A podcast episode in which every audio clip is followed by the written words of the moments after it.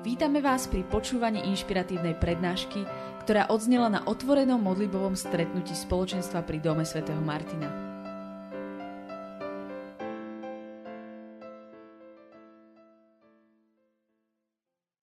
Ja sa spýtam, že ako sa máte. Kto sa má dobre, nech dvihne ruku. Dobre, nevadí ani tí, ktorí sa možno nemáte najlepšie, ale možno, možno nás to naštartuje na to, aby sme sa mohli mať ešte lepšie. A, a skúsme si takú, takú jednu pomôcku vytvoriť teraz spoločne, že na chvíľočku si dvihneme hlavu hore a podržíme si hore hlavu, ešte sa dívame chvíľu hore a teraz si môžete dať dole hlavu a nezdá sa vám, že keď sa pozriete napríklad hore do neba, alebo teda takto do výšky, že sa vám otvárajú ústa? A ako keby tie naše ústa chceli povedať, wow, hej, keď sa pozrieme na vesmír, na hviezdy, takže wow, teda čo tam všetko je za tým stropom betonovým, ale, ale teraz sa skúste pozrieť naľavo a pozrieť napravo a spravte wow napravo, wow naľavo. Lebo, lebo ja som presvedčený, že, že tie najväčšie objavy alebo najväčšie diela lásky sedia vedľa seba vedľa, naľavo, napravo. Boh človeka stvoril úplne geniálneho, to je, to je dokonalá láska. Človek ho z lásky stvoril, to je Boh ho z lásky stvoril. Takže Boh nás takto stvárňuje už v matkinom lone a v podstate my sa, my sa učíme mať jeden druhého rád. A my to dokážeme, aj zvládneme to, nech by bol človek akokoľvek chorý, slabý, trpiaci a neviem aký, e, špinavý a neviem čo všetko, ale dokážeme to len vtedy, keď dokážeme pozrieť do neba a urobiť wow. Ak si všimneme Pána Boha, alebo ak, ak máme úprimný vzťah k Pánu Bohu, tak vtedy dokážeme prijať každého človeka. Každého, ktorý je napravo alebo, alebo naľavo.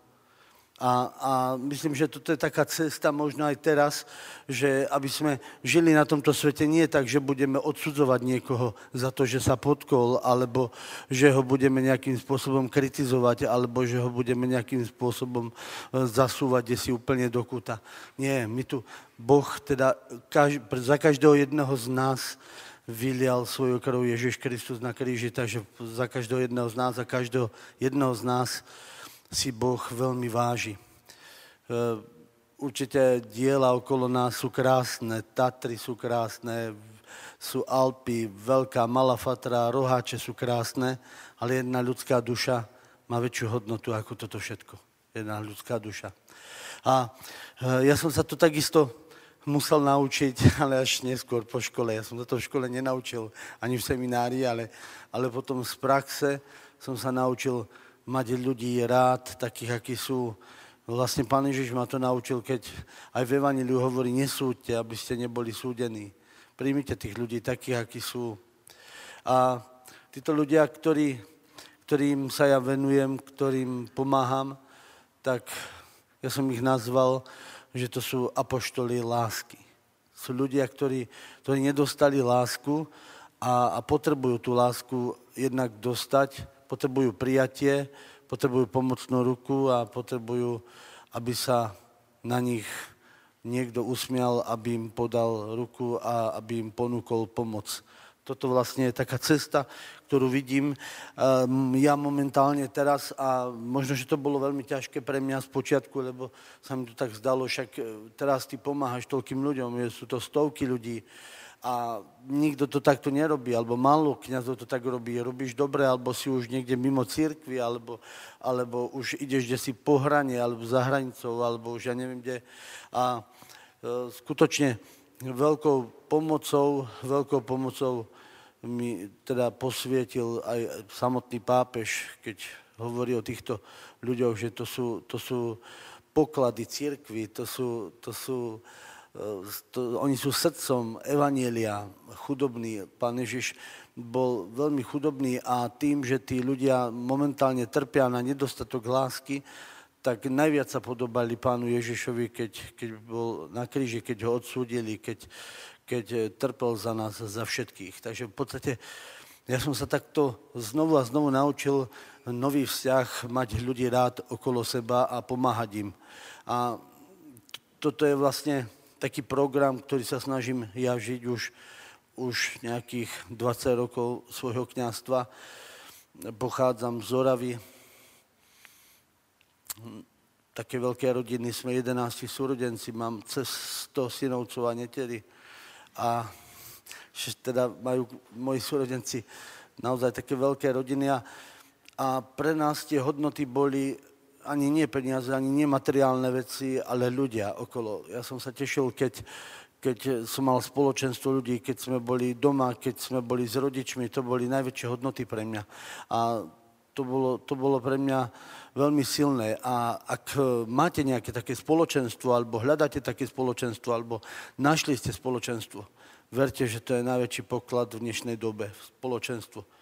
Úžasné spoločenstvo, ktoré vás podrží, ktoré vás vypočuje, ktoré vám poradí alebo pomôže. A ja niekedy e, tak žasním aj nad tými ľuďmi, ktorých mám, tam, lebo už niekedy ich je tak veľa, že v takej malej miestnosti alebo troška menšej, ako je toto podium, niekde máme 20 aj vyše 20 ľudí a, a keď im ponúknem nejakú inú možnosť alebo do iných zariadení, kde sú po dvaja alebo po traja, nie, im vyhovuje. Im to, im, to, im to stačí. Oni sú radi, že majú spoločenstvo, že sú tam ľudia, ktorí majú, e, ktorí možno zažili niečo podobné, sú ľudia, ktorí ktorí takisto trpeli v živote, ľudia, ktorí, ktorým ubližovali a im to pomáha. E, prečo si tu, tí, tí ľudia, prečo tam prichádzajú alebo prečo hľadajú pomoc u nás? No častokrát sa stane, že aj, aj v dnešnom štáte, ktorý sa niekedy tvári, že je taký prosociálny, ale častokrát títo ľudia nenašli pochopenie v mnohých E, štátni úradníci alebo štátni pracovníci, či už na tých staniciach alebo,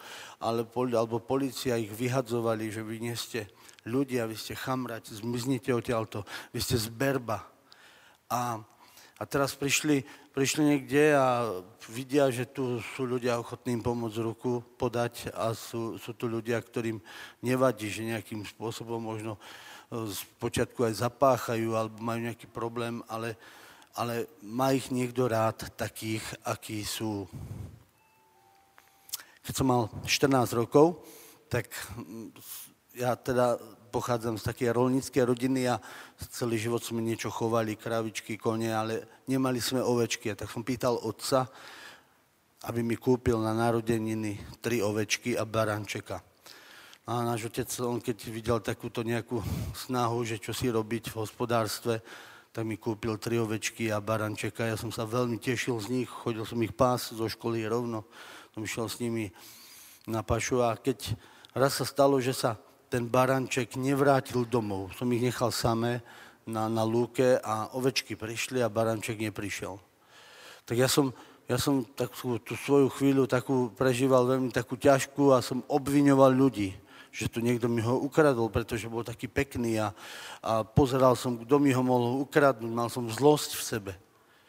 A len takou čírou náhodou som asi po troch dňoch išiel sa prejsť, pozrieť tam po tých lúkach a zbadal som, že ten baranček preskakoval z takého, z takého kopčeka do takej bažiny, kde bola voda naliata a jemu sa zapichli tie štyri nožičky do tej bažiny a on tam vlastne ukonal ten, ten baranček a zostal tam ležať.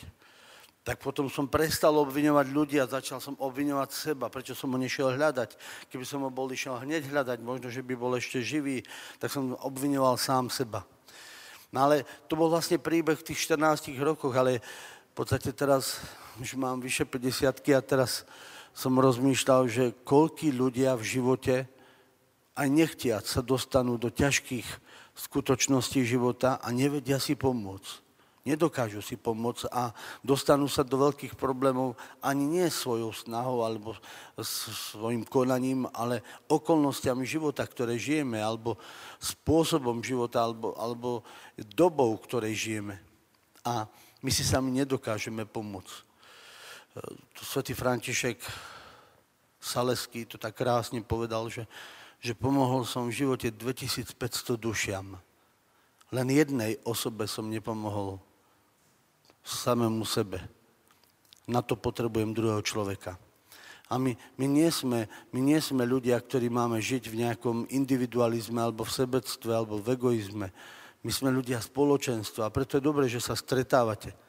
Je to tu úžasné prvé, čo keď som tu vkročil, tak úžasné spoločenstvo a to, to je veľká radosť pre mňa, lebo ľudia túžia po spoločenstve, ľudia túžia byť spolu a takí ľudia, ktorí dokážu spolu chváliť Pána Boha alebo oslavovať, to je úplne bohatstvo, to je, to je obrovský poklad. Ja, ja teda žijem v takom veľkom spoločenstve, kde je okolo 500 ľudí a ja som tam šťastný. Mne keby ste kúpili lístok na Honolulu alebo, alebo ja neviem, na nejakú dovolenku, eh, ja keby som tam mali sám, tak mňa tam asi porazí ešte v lietadle alebo na letisku. Ja, ja dokážem tam ísť niekde, ale s týmito ľuďmi, ktorých mám, ja som rád s ľuďmi, keď ideme niekde, mi to je jedno, kde, hoci aj, čo ja viem, hoci kde na družstvo, alebo na luku, alebo kdekoľvek, pre mňa je radosť, že idú so mnou tí ľudia, ktorí so mnou zdieľajú moje problémy, alebo ja ich problémy, alebo spoločné problémy, alebo že idú so mnou ľudia, ktorí dokážu so mnou chváliť Pána Boha. Tak to ma teší, ale mňa tam neteší niekde, že tam budem 2-3 týždne, kde si ako, ako špekačka opečený, alebo ja neviem, čo to má úplne až, až uráža niekedy, ale keď mám ísť so spoločenstvom, tak som ochotný ísť aj hneď v tejto chvíli. Takže toto je veľmi pekné, čo si vážim na, na vás a v podstate sa snažím tiež o to budovať spoločenstvo alebo spoločenstva. Je to veľmi dôležité. Takže teraz by som možno prešiel takým tým našim jednotlivým krokom, ako som sa ja vlastne dostal, dostal k tejto práci. Viete, nám kňazom je niekedy ľahké si prečítať čo, čo si zo životopisu a veľmi pekne povedať o nejakom svetom a pripraviť si kázeň. To je najľahšie to, to, to povedať pár pekných slov, to, je, ešte to sa dá, ale niekedy potvrdiť to svojim životom je ťažké a takisto ja som ako kňaz som si pripravil veľmi peknú kázeň o svetom Vincentovi. Ráno som mal svetú omšu a kázal som o svetom Vincentovi, neviem, 10-15 minút z jeho životopisu. Som si povyberal všetky také, také silné stránky. No a potom som išiel po obede, to bolo v Prievidzi po meste a videl som tam jedného bezdomovca, ktorý mal zápal pľúc, mal zlomenú ruku a bolo vidno zjavne, že má aj vypité. Pozdravil som ho a odišiel preč. A večer som nemohol zaspať. Si hovorím, Vlado, tak ty si kňaz, ty si taká svinia, ty si si kázen spravil, ale tamto si totálne zlíhal. Ty si ho tam nechal tak samého a tak a vôbec si si ho ani nevšimol. Teraz on je, on je tam v zime a ty si tu v takej teplej posteli tak som sa obliekol a išiel som tam do, do Prievidze a našiel som ho na tej lavičke, našťastie neutekal ďaleko.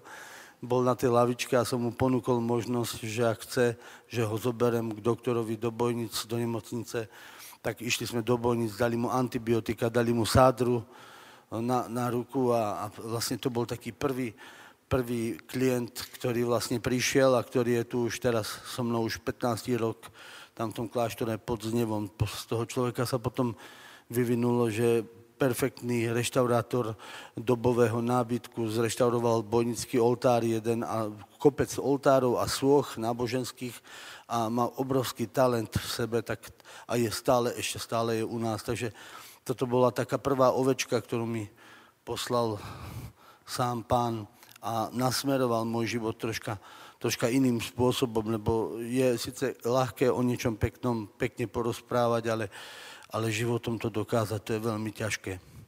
No ja som sa rozhodol potom touto cestou pomáhať aj druhým ľuďom a tak, že nás bolo už na fare asi 10, alebo som navštevoval aj také zariadenie, kde sa vlastne liečili zo závislosti a mnohí tí odliečení ľudia z detského domova nemali kam ísť nemali sa kde uchyliť a hlavne v zime, tak prišli a búchali na faru, aby som im pomohol a tak som ich zobral na faru a potom prišiel otec biskup Rudolf Baláš a videl tam kopec ľudí na fare, sa ma pýtal, že čo tu robia a ja hovorím, tu všetci bývame. A on hovorí, že prečo sa tu tlačíme, že kláštore pod Znevom je obrovský kláštor, ktorý je už 20 rokov prázdny, aby sme išli tam a, a že tam môžeme to naše poslanie nejakým spôsobom rozvíjať. Tak som išiel v noci ešte pozrieť tam s baterkou do kláštora, nešla tam elektrika ani voda, tak hovorím, toto je ideálny stav pre nás. Nič tu není, len priestory a u nás, u nás naozaj asi najviac, čo nám chýba, tak je priestor. Aj napriek tomu, že tam je množstvo izieb, tak všetky sú plné, je tam skoro, ja neviem, už teraz ani to ani neviem povedať presné číslo, koľko tých ľudí je, lebo stále prichádzajú noví a noví. Taká naša skúsenosť teraz len posledného týždňa je, že prišli asi piati z detských domovov chlapci, ktorí musia odísť z detského domova a nemajú kam ísť.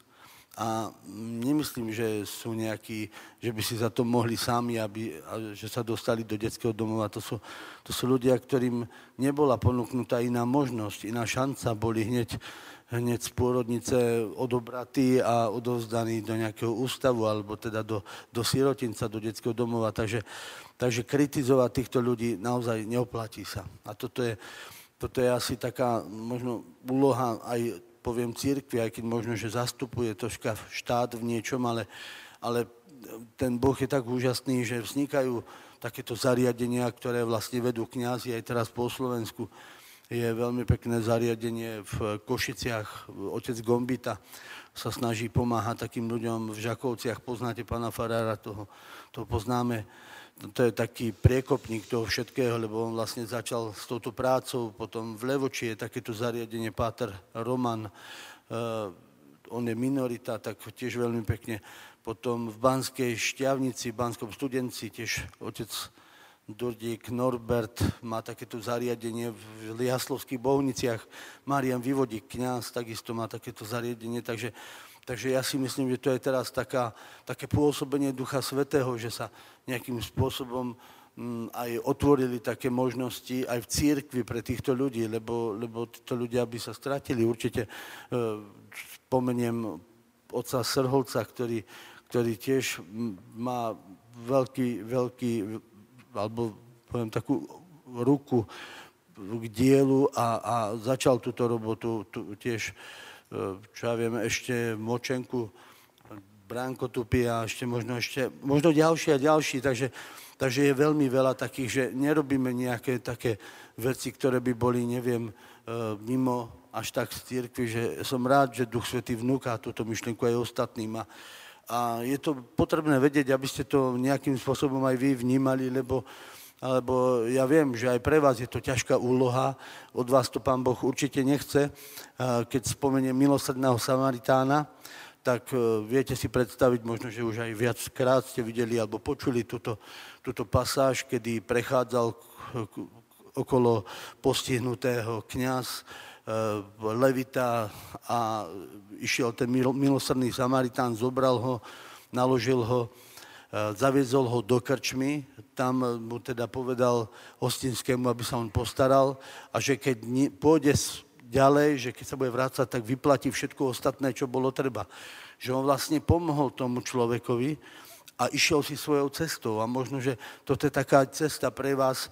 Nemyslím si, že by ste mali teraz vy, ako ste tu otvárať nejaké útulky a zariadenia, ale vy tých ľudí môžete nasmerovať k nám, môžete ich poslať, môžete im nejakým spôsobom Niekedy sa mi to tak páči, že niekedy, aj teraz mi dneska prišiel mail z Pezinku, sa tam niekto ozval, že by nám radi poslali, alebo naložili na vlak, alebo poslali aj auto, aby nám doviezlo takýchto ľudí, lebo, lebo tí ľudia si sami fakt nedokážu pomôcť. A toto je cesta, to je tá služba, to je tá zapálenosť, ako spomína Mário, v tom pomáhaní tých, tým blížnym. No. Čokoľvek ste urobili jednému, pán Ježiš hovorí, mne ste urobili. A, a ja viem, že niekedy človek má radosť z dobre vykonanej práce e, v robote, alebo už čokoľvek, čo spravíte na záhrade, ale matka Teresa hovorí, že keď pomôžete nejakému núdznému, nejakému chorému alebo opustenému, tak tá práca, tak práca vás obohacuje určite o zásluhy, ktoré, ktoré vlastne z tej práce alebo z tej činnosti, ktorú urobíte, e, dosiahnete. Takže, takže toto je taký program, možno aj pre vás, že vedie tých ľudí nasmerovať do niektorých tých zariadení, ktoré veľmi dobre fungujú, kde máme takú myšlienku, že spoločne oslavujeme Pána Boha, chválime ho, žijeme spoločenstvo. E, veľký človek pre mňa, Svetý Otec, blahej pamäti Jan Pavol II, on tak, takú krásnu myšlienku povedal, že, že rešpektujte duchovný rast človeka, každého individuálne. Viete, je to tiež také tajomstvo, že možno, že v niektorých tých obdobiach nášho života sme len tak tápali, alebo niektorých sme napredovali, alebo niektorých sme boli zase takí, ak, ako si zamrznutí, možno ako zmrzlé makrely, ale, ale sa to odmrzlo nejako a, a teraz vidím, že mnohí tí ľudia, ktorí stagnovali, tak ma obiehajú, ešte ne, ne, až nedávajú ani, ani smerovku, nedávajú, obiehajú ma, vidím, že sa snažia viacej ako, ako ja a, a v tej obetavosti sú ešte, ešte e, ochotnejší ako, ako možno kňazi. Takže, takže je treba objaviť v ľuďoch hodnoty a pomôcť im realizovať sa alebo nájsť to svoje poslanie. Každý jeden človek má poslanie. Keď Pán Boh stvoril každého človeka, tak každému, s každým jedným má plán, má poslanie a toto je dôležité. Tak, tak toto je taká moja cesta. Nemyslím si, že nejaká mimoriadna. Robím čo môžem ako Trabant niekedy. Radi by sme pomohli aj viacerým, ale niekedy fakt tá kapacita, kapacita tých, e, tých priestorov je taká, že obmedzujúca, že to sú také drobnosti boje, s ktorými bojujeme, snažíme sa. Tí ľudia, možno, že niekedy máme pocit, že sú určitým spôsobom pre spoločnosť nebezpeční. Oni, oni sami hovoria, že na ulici sa nedá prežiť bez alkoholu a bez stresnej činnosti. Ale poviem vám, že e, keď im umožníte možnosť teda bývania alebo vôbec nejakej práce, zmysluplnej práce, alebo keď im dáte možnosť rozvíjať svoje talenty, my, my ich tam máme pomaly už 15 rokov, teraz okolo 450 ľudí a bol tam nedávno u nás šéf kriminálky z Martina, hovoril, že mali takú tú výročnú schôdzu a že odzneli tam slova, že za, za tých 15 rokov činnosti, aj napriek tomu, že sú u nás ľudia, ktorí majú výkon trestu 15, 20, 35 rokov, že za tých 15 rokov, ako sme tam my, nemali ešte ani jeden výjazd, že by tam bola nejaká bitka, alebo že by sa tam niekto pohádal, alebo nejakým spôsobom ubližil niekto niekomu. Väčšinou pod, pod všetkými nejakými takými útokmi, agresiami alebo nepravostiami je podpísaný buď alkohol, alebo drogy, alebo gamblerstvo, alebo čokoľvek iné, viete. Takže pokiaľ, pokiaľ tým ľuďom ukazujeme cestu a ukazujeme im možnosť oslobodenia sa od tých závislostí, tak, tak oni to dokážu a oni, oni ukážu, alebo ukazujú tomuto svetu, že dokážu žiť aj bez, bez drog, bez alkoholu, bez, bez automatov. Tak toto, viete, toto je asi cesta, zlého ducha, ktorý chce rozbiť každého, rozbiť nás vo vnútri a nejakým spôsobom nás dostať do problémov. Ale, ale Kristus nás oslobodzuje. On nám dáva aj silu, aj šance na to, aby sme sa oslobodili od toho. Takže u nás je ten program taký duchovný, že sa snažíme aj ráno sa modlievať, aj, aj na obed chválime Pána Boha, aj takisto večer Takže oni prichádzajú tam, dávame možnosť, niekedy možnosť výberu, lebo niekedy tie okolnosti, zvlášť u tých ľudí, alebo tí, čo prídu z detských domov, oni neboli k tomu vedení a, a z počiatku hľadáme len tie prirodzené možnosti, aby, aby sa oni nejakým spôsobom naštartovali na tú duchovnú cestu.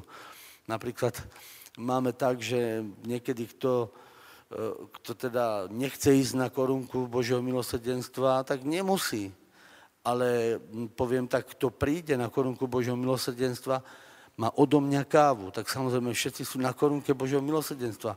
Všetci sa modlia korunku Božieho milosrdenstva, alebo takú dobrú kávu, keď spravíme riadnu, tak to, to ich pre, pre nich je to taký život a budič. Takže, takže tie motivácie sú možno najskôr také prirodzené, ale ale potom neskôr vidíme, že tí ľudia sa chcú už aj, aj predmodlievať, chcú aj oni, čo si urobiť v tom, tom svojom živote, nejaký ten krok Pánu Bohu. Takže treba len hľadať cesty. Ja si myslím, že život je o hľadaní ciest.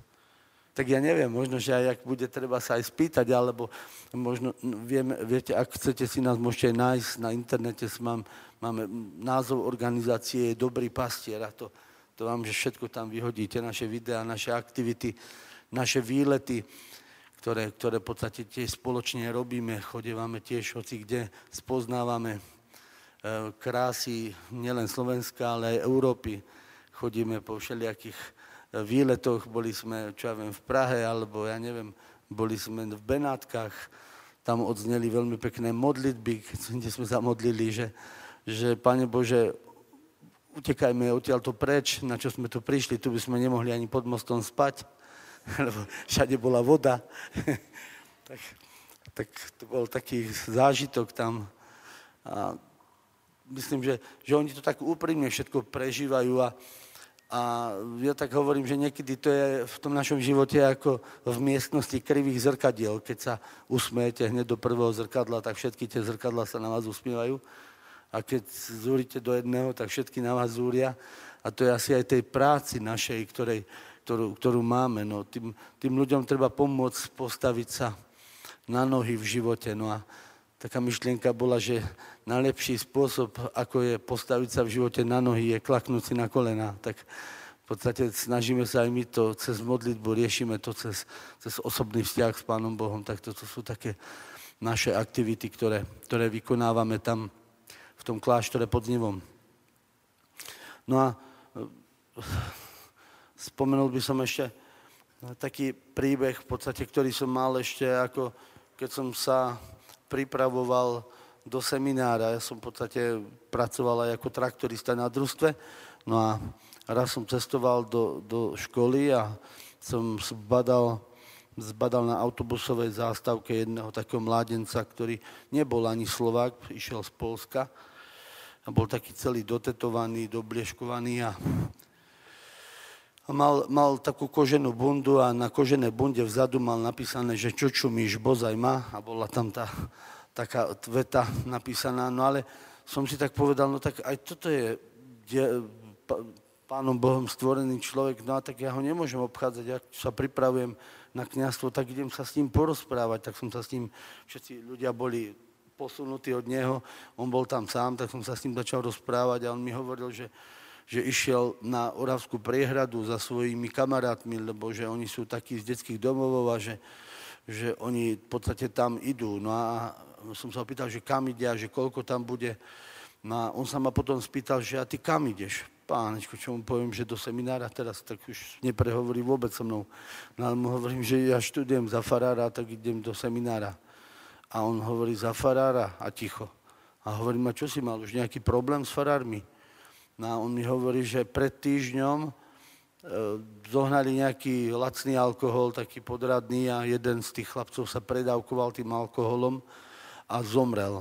A bolo treba ho pochovať, lebo nemal nikoho, tak išli za farárom, aby ho pochoval. Farár ho najskôr nechcel pochovať, no ale potom na veľa, na veľa, keď mu aj nejaké drobné peniaze vybrali, takže pochová. No a bol pohreb, na ktorom boli len celá tá skupina tých ľudí a, a pán farár búchal pesťou po ambone a teraz sa len pije a droguje a ľudia žijú bez zmyslu života. Na čo je taký život? A on sa obratil ku mne a hovorí, prosím ťa, keď budeš farárom, to nikdy neurob. Ani jeden z nás nemáme rodičov. My sme nikdy nezažili Vianoce. My sme nezažili, čo to je žiť v rodine, kde je otec, mama. Ja viem, že žijem možno šeliako, ale ja, ja ináč neviem žiť. Keby som mal otca, mamu, keby som mal e, rodinu, tak možno zo mňa by bol lepší katolík ako, ako mnohí títo ľudia, ktorí sú tam vedľa, vedľa a ja som si uvedomil, že naozaj ten človek nedostal to, čo mal dostať. Tak odtedy som sa začal tak ináč dívať na ľudí, nielen e, na to, že čo robia, ako robia, ale, ale som sa díval na nich tak, že nedostalo sa im to, čo sa im malo dostať. A, a toto je v podstate dôležité si tak pripomenúť, keď vidíme, že niekto, niekde sa čosi deje, tak asi tí ľudia asi tí ľudia nedostali tú výchovu, asi im treba pomôcť, asi sa treba za nich modliť, asi im treba ukázať cestu a my sme tu na to, aby sme im ukázali cestu.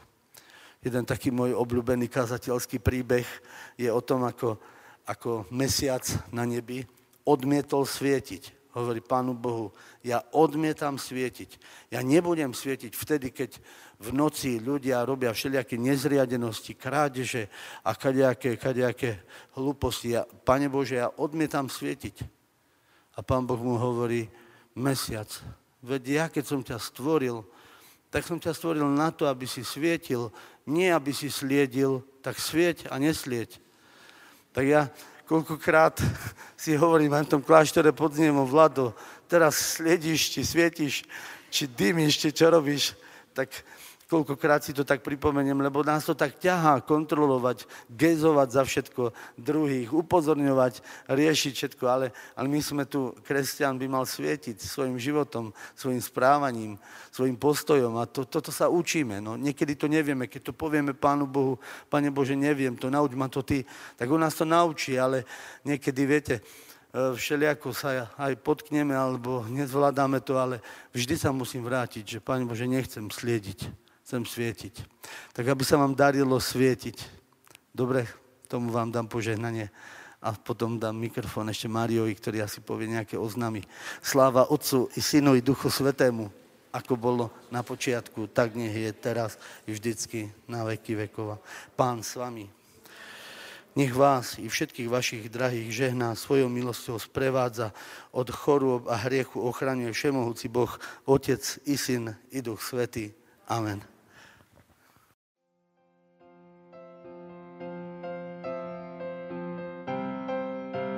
Dúfame, že sa vám prednáška páčila.